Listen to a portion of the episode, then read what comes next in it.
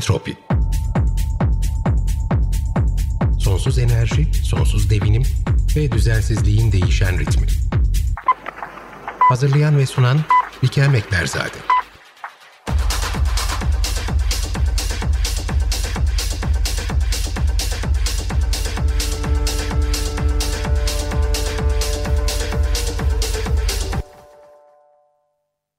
Nasibe Mamatklova, Ayşegül Aktürk, Carmen Florentina Aydoğan, Miray Yılmaz, Nargül Yıldız, Güler A, Eda Nur Şahin, Hatice Çelik, Nermin Yumuşak, Özlem Çakar, Aslan Alkılınç, Serpil K, Nuray Ercan. Bunlar Haziran'ın ilk yarısına katledilen kadınlardan bazılarının isimleri. Az sonra kadın cinayetlerini, sokak hakkımızı, çocuk istismarını ve daha birçok konuyu konuşacağımız feminist, aktivist, avukat Meriç Eyüboğlu bizimle birlikte olacak. Meriç aynı zamanda bu yıl 18.si düzenlenen 8 Mart Feminist Gece Yürüyüşü'nün de ilk çağrıcı ekibinin üyelerinden. Ama önce Sonic Youth'un Goo albümünden Cool Thing'i Kim Gordon'ın sesinden dinleyelim. Bugün günlerden pazartesi 29 Haziran 2020 Entropi'nin 5. bölümüne hoş geldin. Hoş geldin Meriç Eyüboğlu. Sokaklar bizim, öyle değil mi? Kahkahalarımızı, sloganımızı, mini eteklerimizi, istersek makyajımızla, dilersek kız arkadaşımızla sevgili ya da sevgilisiz öldürülmeden, taciz edilmeden, korkmadan hem gündüz hem gece bütün sokaklar bizim, bizim kadınların öyle değil mi? Kesinlikle öyle olmalı. Öyle olması için de zaten e, mücadeleye devam ediyoruz. Mesela avukatsın, insan hakları ihlalleri konun, kadın trans cinayetleri, hak ihlalleri, çocuk istismarları bir şeyi eksik söylersem ya da fazla söylersem sen onları düzeltirsin. Bu gibi konularla muhatapsın benim seni tanıdığım kadarıyla. Ama tüm bunlara girmeden önce e, önce şu benim de büyük bir keyifle katıldığım, her sene iple çektiğim, orada gazlı ya da gazsız nefes aldığım gecelerden biri olan şu feminist gece yürüyüşünü biraz açalım mı? Ne, nasıl oluştu bu? Neden oluştu ve biz niçin niçin her sene 8 Mart'ta sokakları e, bir şekilde sahipleniyoruz? E, feminist gece yürüyüşü 18. yaşını geride bıraktı. Aslında 18 yıl önce e, 8 Mart'ta feminist gece yürüyüşü çağrısı yaparken çok küçük bir gruptuk. Bir avuç kadar feminist bir avuç feminist kadındık. Bunun e, böyle gel, gelenekselleşip binlerce kadını bir araya getirecek bir yürüyüş olacağını tabii ki hayal etmemiz mümkün değildi. Hiç aklımıza bile gelmemişti. Aslında şöyle 8 Mart'ta mitingler yapılıyordu İstanbul'da. Öyle bir gelenek vardı. Fakat feminist sözün kendisine yer bulamadığı zamanlardı. Siyasi partilerde karma yapı diye adlandırdığımız bizim kadın erkekli gruplarda olan kadınların daha ağırlıklı olduğu kadın etkinlikleriydi bunlar. Feminizm güçlü değildi o zaman. Örgütlü de değildi açıkçası. Dolayısıyla da feminist söz ve talepler bu eylemlerde, etkinliklerde görünür olmuyordu. Bu nedenle biz feminizmin kendi sözünü, taleplerini ifade edebileceği ayrı bir etkinlik yapmak e, gerektiğine karar verdik. Bu zorunluluktu da aslında gereklilik de değil, zorunluluk demeliyim belki. Emeğimiz, bedenimiz, kimliğimiz bizim sloganının bile atılıp atılmayacağının tartışıldığı yıllardan bahsediyorum. Sonuç olarak feminist gece yürüyüşü aslında e, o dönemde e, Amerika'nın Irak işgali vardı ve evet. biz e, barış kadın noktası yapıyorduk bir taraftan da. E, ilk olarak tesadüf değil, hepsi erkek tesadüf değil eylemi olarak başladı. Feminist gece yürüyüşü değildi adı ve o eylemde biz işte Saddam'ı, e, Bush'u, Teacher'ı onların fotoğraflarıyla hepsi erkek Teacher'ı da kastederek. Katarak aynen. evet, e, hepsi erkek tesadüf değil diye bir eylem yaptık 8 Mart geldi ve sonrasında da devam ettik. E, Feminist Gece Yürüyüşü e, adını aldı ve işte gelenekselleşti. 18 yaşında geride bıraktı diye kısaca e, söylemiş olayım. Ama aynı zamanda Türkiye özelinde de bunun bir e, yeri var. Yani e, biz kadınların sokakta hissettiklerimizle de alakalı bir şey. Artık ona evrilmiş durumda öyle değil mi? Yani biraz da ona, ona da tercüme oluyor. E, birlikteyiz ve mesela bu sene beni e, senelerdir daha doğrusu en çok etkileyen şeylerden bir tanesi artık tek bir hayat dahi kaybetmeye, bizden bir kişiyi dahi kaybetmeye tahammülümüz yok. Biz bu sloganla e, kaç senedir yürüyoruz. Çünkü e, bu ülkede gerçekten çok e, inanılmaz e, oranlarda kadın cinayetleri var ve kadın cinayetleri politiktir diyoruz. Trans cinayetleri politiktir diyoruz. Ve Meriç her ay bu ülkede e, kaç kadın öldürülüyor? Örneğin Haziran ayının başından itibaren kadın meclislerin açıkladığı rakama göre tam 10 günde 10 kadın öldürülmüş ve bu cinayetlerin 3 tanesi bir gün içerisinde yaşanmış. hepsi cinsiyetçi şiddet sonucu gerçekleşen cinayetler bunlar. Yani sokakta tesadüfen kaza kurşunla alacak verecek davasını ya da başka bir hikayeye denk gelen cinayetlerden bahsetmiyoruz burada. Bu e, hani e, savaş karşıtı ve barışçıl e, yürüyüşlerden ama feminizmin gene ön plana çıktığı yürüyüşlerden biz buraya nasıl evrildik? E, aslında 8 Mart'ında feminist gece yürüyüşünde tek gündem erkek şiddeti değil, erkek şiddeti bu topraklarda maalesef ki önceliğimiz hala. Hatta başka bir gündemi e, önümüze alamıyoruz bile. Hem siyasi iktidarın e, izlediği çizgi nedeniyle hem de erkek şiddetinin e, geldiği aşama nedeniyle sadece kadın cinayette değil tabii ki. Tecavüz, taciz, e, de çok yaygın e, ama en can yakıcısı kuşkusuz ki kadın cinayeti doğrudan yaşam hakkını sona erdirdiği için. Aslında feminist gece yürüyüşünden devamlı söylersem ben o geceyi, o günü e, daha çok isyan günü olarak e, adlandırmayı tercih ederim. Biz aile politikalarına, erkek şiddetine, memlekete olan bitene e, isyanımızı, e, taleplerimizi de ama en çok da isyanımızı buluşturuyoruz. Bizi o gece sokaklarda o kadar kalabalık yapan şeylerden bir tanesi de bu topraklarda kadın olup isyan etmemenin artık mümkün olmamasıyla da ilgili. Çünkü erkek şiddeti AKP öncesinde de vardı, evet. Ama e, sayıların arttığına ilişkin rivayetler muhtelif. Rivayet demek zorundayım çünkü aslında İstanbul Sözleşmesi'ne aykırı olduğu halde siyasi hı hı. iktidar bununla ilgili kayıtları tutmuyor. Dolayısıyla biz bunu e, aslında en düzenli bilgi Biyanet'in çetelesinde uzun yıllardır tuttukları ama altını çizmek isterim. Biyanet'in çetelesi de sosyal medyada, e, yerel gazetelerde vesaire çıkan haberlerden derlenmiş bir bilgi. Dolayısıyla biz aslında gerçekte e, erkek şiddetine maruz kalan kadın sayısını bilmiyoruz. Kadın cinayetlerinin gerçek sayısını bilmiyoruz. Sadece yansıyanları biliyoruz. Yansıyanların çok daha fazlası olduğunu tahmin ediyoruz ancak. Kaldı ki resmi kayıtlara, tırnak içinde resmi kayıtlara pek çok kadın cinayeti intihar ya da başka adlarla geçiyor. Bunu da söylemek lazım. Dolayısıyla e, sayılara da ihtiyaç yok. E, erkek şiddetinin gözümüzle görebileceğimiz kadar korkunç boyutlara ulaştığı bir noktada aslında biz bununla uğraşmak yerine e, işte e, boşanmanın önlenmesiyle uğraşan bir siyasi iktidarla da karşı karşıyayız. Evet AKP öncesinde de erkek şiddeti vardı ama e, şimdi hem var olan e, sınırlı kazanımlarımızın elinde elimizden alınması ile ilgili bir siyasi süreç izleniyor. Zaten uygulanmayan İstanbul Sözleşmesi bile batıyor. İstanbul evet. Sözleşmesi imzanın kaldırılması, 6284 sayılı yasanın kaldırılması, 3 kuruşluk nafaka hakkımızın elimizden alınması gibi bir siyasi kampanya yürüyor. Bir taraftan bir taraftan erkek şiddeti olanca hızıyla pandemi koşullarında çok artmış şekilde devam ediyor. Bir taraftan da e, sokakta kahkaha atamayacağımızdan ne diyeceğimize, kızla erkekle oturmaktan işte hamileyken dışarı çıkmamaya kadar e, bütün hayatımızı kuşatan, e, ne yapacağımızı, ne yapmayacağımızı belirlemeye çalışan ve e, kendi çizdikleri bir kadın, makbul kadın e, çerçevesinin içine bizleri tutmaya çalışan bir siyasi iktidar, söylem ve eylemi var. Dolayısıyla kuşatılmış durumdayız. İsyan etmeyip de ne yapacağız aslında en özet ifadesiyle? Evet çok haklısın. E, hatta bu e, intihar mı cinayet mi olaylarından bir tanesi de biliyorsun Kasım 2019'da e, İrem'in intihar etmediği, daha sonra öldürüldüğü ortaya çıktı ve eğer e, kadın direnişinin, STK'ların, siz avukatların bu işin e, takipçisi olmasaydınız sizler eğer, e, biz ne Şule Çet davasında müebbet hapisleri alabilecektik belki, ne İrem'in cinayeti ortaya çıkacaktı, belki intihar olarak kalacaktı ve benzer vakalarda e, senin de bahsettiğin gibi ancak işte Biyanet'in kendi öz çabaları içerisinde e, gazete haberlerini takip ederek bir şekilde rakamlar oluşturulmaya çalışacaktı. Peki şu 6284 yasası bizim olmazsa olmazımız.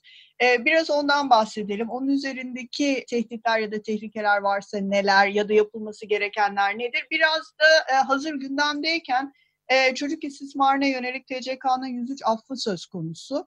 Ee, burada da e, iktidar partisi üyelerinin bu affı illa 15 Temmuz üzerinde öncesinde bir şekilde e, geçireceğiz diye söylemlerinden bahsediliyor. E, bunlar ne kadar olası? E, şimdi e, sen de tabii ki bahsedeceksin ama dinleyicilerimize de özetleyelim. Bu affa göre e, eğer olay tarihinde e, tacizi gerçekleştiren erkek bir başka kadın evli değilse, 14 yaşına basmamışsa, e, mağdur ile tecavüz faali arasında en az 15 yaş fark varsa ve mağdur şikayetten vazgeçmiş ki bu da gayet şaibeli bir durum ve yasanın çıktığı tarihten önce de resmi, resmi nikah kıyılmış ise çocuk istismarcısı derhal ibaresiyle serbest bırakılacak ve bu evlilik 5 yıl sürdüğü takdirde hiçbir şekilde cezalandırılmayacak. TCK 103 bunları söylüyor eğer doğru notlarımı aldıysam ben. E, bu iki kanun e, birisi af e, yasası, birisi e, aile ve e, aile politikalarına yönelik ailenin korunması ve kadına karşı şiddetin önlenmesine dair kanun. E, bunlarla ilgili tehlikeler ve tehditler ve, ve yapılması gerekenler nedir? E, ben süremizin sınırlı olduğunu biliyorum. E, ancak birkaç cümleyle söylemeye çalışabilirim. Aslında ikisi de ayrı ayrı uzun uzun konuşulması gereken şeyler malum. Kesinlikle. E, 6284 daha uzun olduğu için 103'ten başlayayım. Aslında 103. madde Türk Ceza Kanunu'nda çocukların cinsel istismarını yani istismar diye isim veriyor kanun ama somut olarak konuştuğumuz çocuk tecavüzünü düzenleyen madde. Şimdi bir e, yöner bir önerge e, dolaşıyor ortalıkta. Aslında biz bunu ilk kez şimdi görmüyoruz. 2016'dan beri siyasi iktidarın gündeminde bu. İlk kez 2016 Kasım'ında gündeme getirilmişti. Maksat nedir? Ee, çocuklarla çocuk yaşta evlilik yapan erkeklerin, o koca koca adamların bu nedenle cezalandırılması söz konusu olduğu için Türk Ceza Kanunu e, düzenlemesine göre e, işte onların çok mağdur olması tırnak içinde bu mağduriyetin ortadan kaldırılması için e, bu suça yönelik olarak af getirilmesi. 2016 Kasım'ında ki 15 Temmuz'un hemen sonrasındaydı, sokağa çıkılamayacak zamanlardaydı. Biz Türkiye'de her yerde sokağa çıktık. E, ve o dönemde e, kadın hareketinin asıl olarak çocuk hakları ile uğraşan çevrelerin ve e, işte kısmen de toplumsal muhalefetin desteğiyle püskürtüldü tabiri caizse ama biz 2016'dan 2020'ye kadar pek çok vesileyle bunun ısılıp ısılıp gündeme geldiğini, söylem düzeyinde hep varlığını kurduğunu biliyoruz. Şu an anlatılan şey şu, bir sefere mahsus yapacağız. Bu sadece bir sefere mahsus. E, kesinlikle af getirmiyoruz. E, bunu bir gelenek haline getirmeyeceğiz. Bakın zaten Türkiye genelinde sadece 280 kişi var bu durumda. 280 kişi çok mağdur onlar için getiriyoruz. Sürekli bir mağdurluk e, edebiyatı sürüyor. 280 kişi için kanun değiştirilmez. 280 evet. siyasi iktidarın ortaya attığı bir e, laf sadece. Biz hepimiz e, çocuk istismarının sayılar ve veriler yine olmasa da yaygın olduğunu biliyoruz. Eskiden de vardı ama e, özellikle bu şimdiki siyasi konjonktürde e, bunun daha meşrulaştığı, daha yaygınlaştığını biliyoruz. Bununla ilgili yapılmış e, kadın örgütlerinin yaptığı çalışmalar var, alan çalışmaları var. Tabii ki çok e, sağlıklı e, hani veriler yok ama bu alanda zaten hani yaşadığımız topraklarda gözümüzle gördüğümüz pek çok şey de var.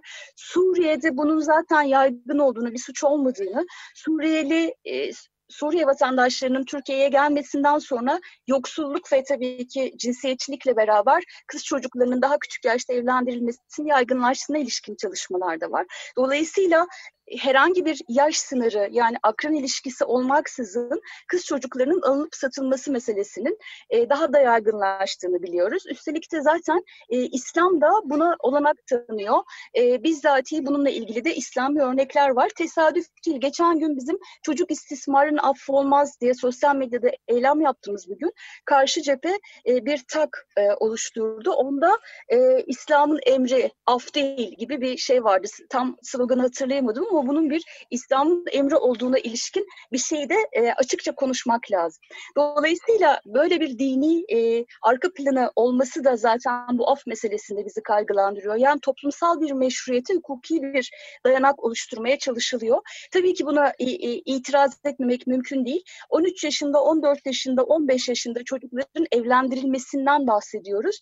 Evlendirilmesinden yapılan bu evliliğin e, zaten toplumsal olarak maalesef meşru görülen bu bu evliliğe hukuki olarak da meşruiyet getirilmesinden bahsediyoruz. Zaten sürekli diyanet vesaire ilahiyat şudur budur bir takım adamlar televizyonlara çıkıp bu yaşlardaki çocukların çocuk doğurmak için vücutlarının çok uygun olduğuna yönelik demeçler evet. veriyorlar. Yani Maalesef. dört bir yandan üstümüze üstümüze geliyor. Bütün topluma bu empoze ediliyor. Bunun affı olmaz ama son olarak da şunu söyleyeyim daha fazla uzatmadan, uzatamadan ya da şey Fakat bu şu demek değil. Çocukların kendi akranlarıyla Avrupa'da da örnekleri var. Bazı ülkelerde 3 yaşa kadar, bazı ülkelerde 5 yaşa kadar kendi rızalarına dayanarak, dayanarak flört etmeleri, cilveleşmeleri bir ilişkilerin olması ile küçük çocukların hem de evlilik gibi bir altına sokulup e, Hüseyin Üzmez örneğini hatırlayalım. 70 bilmem kaç yaşındaki adamlara verilmesi, satılması, pazarlanması işte artık nasıl adlandırılacaksa ikisi ayrı şeyler akran birlikteliğini, akran ilişkisini ayırıp yani bu konuda ahlakçı bir noktaya düşmeden bunu ayırıp ama bunun dışındaki ilişkilerin suç olarak düzenlenmesi lazım. Çocukları korumak için bunu yapmak e, zorundayız.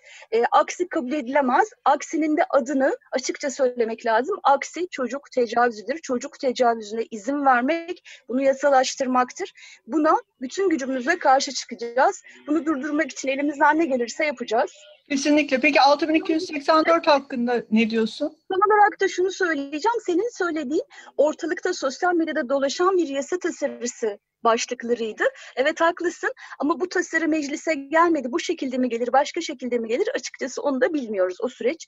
Hani farklı da gelebilir ya da meclise geldikten sonra da değişebilir. Anladım. Şu an, e, o aslında önemli Meriç. Bu e, benim sana saydıklarım e, TCK 103 affı kapsamında gerçekleşecek maddeler olarak saymışlar. Bu aslında başka bir yasa tasarısının da taslağı mı oluyor? Hayır, yanlış o.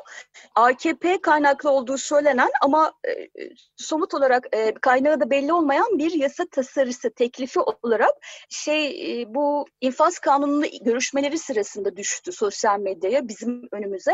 E, o 4-5 maddelik bir yasa teklifi ve ora, bu teklifi getirecekleri söylendi ama getirmediler. Şimdi hala bayramdan sonra sen de söyledin biraz önce adli şey e, meclis saatine girmeden önce getirilmesi, bunun getirilmesi gündemde. Bununla ilgili meclise girişimlerde bulunduklarını oradaki feminist e, vekiller kanalıyla takip ediyoruz, biliyoruz. Ama bu teklif mi gelir, başka bir teklif mi gelir onu bilmiyoruz. Henüz bir teklif resmi olarak ortaya çıkmadı. Tamam. Bu kadın gruplarının elinde dolaşan teklif.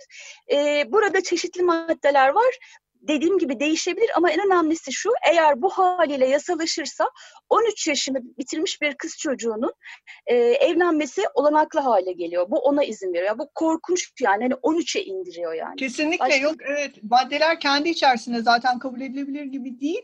E, ben bunu af teklifi içerisinde de geçirmeye çalıştıklarını zannediyordum. Bu çok e, bunu e, ayrıştırdığın iyi oldu. E, inşallah böyle bir şey, yani umarız böyle bir şey e, meclise sunulmaz ama ola ki sunulursa tekrar seninle buluşup tekrardan durumu e, güncel bir şekilde değerlendiririz. Şimdi e, son kısa bir süremiz kaldı ama bu bizim seninle tek buluşmamız olmayacak. Ben e, sen de benim çok eski arkadaşımsın. Dolayısıyla entropi kapsamında biz periyodik olarak yine bu konuları e, seninle beraber e, dinleyicilerimize aktarırız. Hem de böyle yanlışları düzeltir, yanlış algılamaların üzerinden geçer ve herkesin konuya daha hakim olmasını sağlarız bu sayede. E, şimdi şu e, bir de son TCK 6284'e gelelim. Nedir durum? Şöyle 62-84 aslında İstanbul Sözleşmesi ile beraber konuşmamız gereken bir evet, yasa. Kesinlikle. İstanbul Sözleşmesi e, kıymetli bir sözleşme. Eksik yanları var mı? Var ama şimdiye kadar erkek şiddetine ilişkin oluşturulmuş ulusal ve uluslararası düzeyde en kapsamlı sözleşme. Bizim sözlerimize yakın yani biz derken feministleri kastediyorum. Feminizmin birikimlerine yakın. Her şeyden önemlisi toplumsal cinsiyeti kabul ediyor ve kadınların e, kadınlarla erkeklerin e, eşit olmadığı sürece erkek şiddetinin çözülemeyeceğini söylüyor. Bütünlüklü bir yaklaşım gerektiğini söylüyor. 6284 sayılı kanun ise e, İstanbul Sözleşmesi'nin iç hukukta nasıl uygulanacağını göstermek maksadıyla çıkarılmış bir kanun. O yüzden göbekten bağlı birbirine. Fakat önemli altını çizmek lazım. 6284 İstanbul Sözleşmesi'nin ruhunu taşımıyor. İstanbul Sözleşmesi'nin çok daha gerisinde toplumsal cinsiyet eşitsizliğini merkezine koyan, kadınlara yönelik ayrımcılık ve eşitsizliği e, hedef alan bir kanun değil. Üstelik İstanbul Sözleşmesi e, sadece kadınlardan söz etmiyor. Yani e, tek gündeminde bu yok. Cinsel evet. yönelimden e, de söz ediyor. Yani LGBT artı bireyleri doğrudan söylemiyor ama cinsel yönelimden söz ederek onların da bu koruma e, kanunun koruması, sözleşmenin koruması kapsamında olduğunu söylüyor. E, 6284 bu konuda da zaten ayrımcılık yapıyor. Ama buna rağmen İstanbul Sözleşmesi'nde 6284'ün de aileyi aileyi hedef aldığı, aile yapısını işte yıkmayı hedef aldığı, melez cinsel, cinsel ne cinsiyetler yarattığı e, iddiası var karşımızda. AKP ve MHP'yi aşan çok büyük bir siyasi çevre. Onlarla sınırlı değil büyük bir blok. E, bilahare tabii ki sonra konuşuruz bunların ayrıntısını. Sonuç olarak da e, bunların e, kaldırılmasının odağında bizim için şu an hani birkaç cümle söylerken ana fikir ve en önemli bağlam aile meselesi var. Boşanmayı kaldırır, nafakayı kaldırırsanız kadınlar boşanamaz, aile parçalanmaz. 6284'ü kaldırırsanız şiddete karşı koruma kararı, evden uzaklaştırma vesaire alamazsa kadınlar boşanamaz. İstanbul Sözleşmesi'ni kaldırırsanız işte temel bir dizi hak ellerinden alınacağı için boşanamaz. Gerçekte bunu kullanmıyorlar bile zaten. Ee, yazanların çok gerisindeyiz. Gerçekten nafaka hakkı sen de biliyorsunuz zaten kullanılabilir bir hak değil. Üstelik yapılan çalışmalar var yine sınırlı sayıda. Ortalama ettiğimiz şey. Üstelik yine yapılan çalışmalarda bunun yüzde 51 oranında kadınlar tarafından alınamadığını görüyoruz. Yani mahkeme bağlası bile bunu almak, hani erkekten almak da ayrı bağlam. Dolayısıyla hani gerçekliği olmayan, aslında günlük hayatta olmayan haklar bunlar. Ama bu bile diyor. Neden? Kadınlar güçleniyorlar. Kadınlar güçlendikleri sürece itiraz ediyorlar. Boşanmaya kalkıyorlar ve böylece de aslında aileden kurtulup bir kimlik ve kişilik oldukları zaman da adamları huzursuz ediyorlar. Siyasi iktidarı da çok geniş politik kesimleri de rahatsız ediyor en özet ifadesiyle. O yüzden de bunların e, ortadan kalkmasını, en azından aşınmasını, yıpranmasını, fiilen uygulanamayı bunun üzerinden evet. deyip kısaca böyle söylemiş olayım. Daha sonra evet. daha ayrıntılı konuşuruz tabii. Evet evet evet zaten bağlantımız da bir e, gidip geliyor bu pandemi sürecinde herkesin internete yüklenmesinden sanırım e, bayağı bir şey yaşıyoruz e, sıkıntı yaşıyoruz. Bir sonrakine e, İstanbul Sözleşmesi'ne uzun uzun umarım e, stüdyoya seni davet ederek konuşuruz. E, birebir yüz yüze daha da güzel olur. E, senin söylediklerine son sözlerine ek olarak ben de e, bir çok sevdiğim bir arkadaşımın e, söylediği bir şey vardır. Hep savunduğu bir şey o benim de kulağıma küpe olmuş onunla bitirelim. E, bizim ülkede der babam dahil e, bütün erkekler kendi konfor alanları e, sınırları çerçevesinde feministlerdir der. O konfor alanlarını açtıkları andan itibaren feminizm onlar için biter der. Ve aslında haklı. E, evet burada birçok e, arkadaşımızı tenzih ederek söyleyelim bunu ama bu gerçekten genele yayılan bir şey. Maalesef hepimizin tecrübe ettiği gerek politikada gerek e, akademide son e, akademisyenlerin artık çıkışlarıyla birlikte e, kadın akademisyenlerin yeter biz de varız demeleriyle birlikte. E, aynı zamanda e, tıpta e, yani hayatın her kesiminde ama en çok en çok o işte e, koca koca meclis koltuklarında oturan koca koca e, ve bizim vücutlarımız üzerinden, bizim bedenlerimiz üzerinden, bizim çocuklarımız, kız çocuklarımız üzerinden karar veren koca koca e, maalesef adamların ya da e, adam kafasındaki kadınların e, benliklerinde olan bir türlü şu e, feminizmi tam olarak sahiplenememeleri, öyle değil mi anlayamamaları, e, bir şekilde e, bunu kendilerine bir tehdit olarak görmeleri sonucunda bizim de mücadelemizin sürekli olması yani bir şekilde de hayatımızın sonuna kadar bu mücadeleyi devam ettireceğimiz anlamına geliyor. Sen de ben de bu işten kurtulamayacağız öyle değil mi Meriç? Evet ama şey yaşasın kadın dayanışması, yaşasın feminist mücadelemiz diyeyim ben. Bir feminist avukat olarak, bir feminist aktivist olarak. E, feminist hareketin güçlü ve örgütlü olması önemli. Kadın hareketinin güçlü ve önemli olması önemli. Ama bu topraklarda kadın harekette, feminist harekette çok önemli bir deneyim biriktirdi. Ciddi bir örgütlülüğü, ciddi bir coşkusu ve ciddi bir kararlılığı var. Durdurduğumuz pek çok şey oldu bunun biriktirdiği bir güçle bundan sonrasına e, hani bakıyoruz. O yüzden de şimdi gündemde olan cinsel, cinsel istismar, çocuklara tecavüzle ilgili bu düzenlemenin öyle kolaylıkla geçeceğini siyasi iktidar hiç sanmasın karşısında bizi bulacak. Yaşasın o zaman kadın dayanışması diyoruz. Çok teşekkürler Meriç katıldığın için. İlerleyen programlarda tekrar seninle birlikte e, hem fikirlerini alacağız hem e, bazı konuları daha e, netlik kazandıracağız. Bazı yanlış bilgileri de belki birlikte düzelteceğiz. Çok teşekkürler. Görüşmek üzere. Ben teşekkür ederim.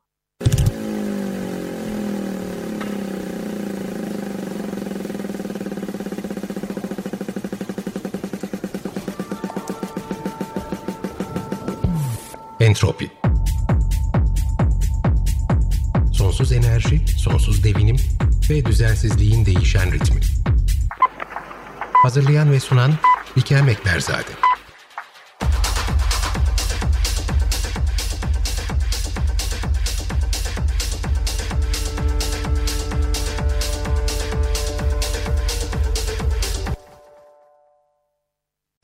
Açık Radyo program destekçisi olun.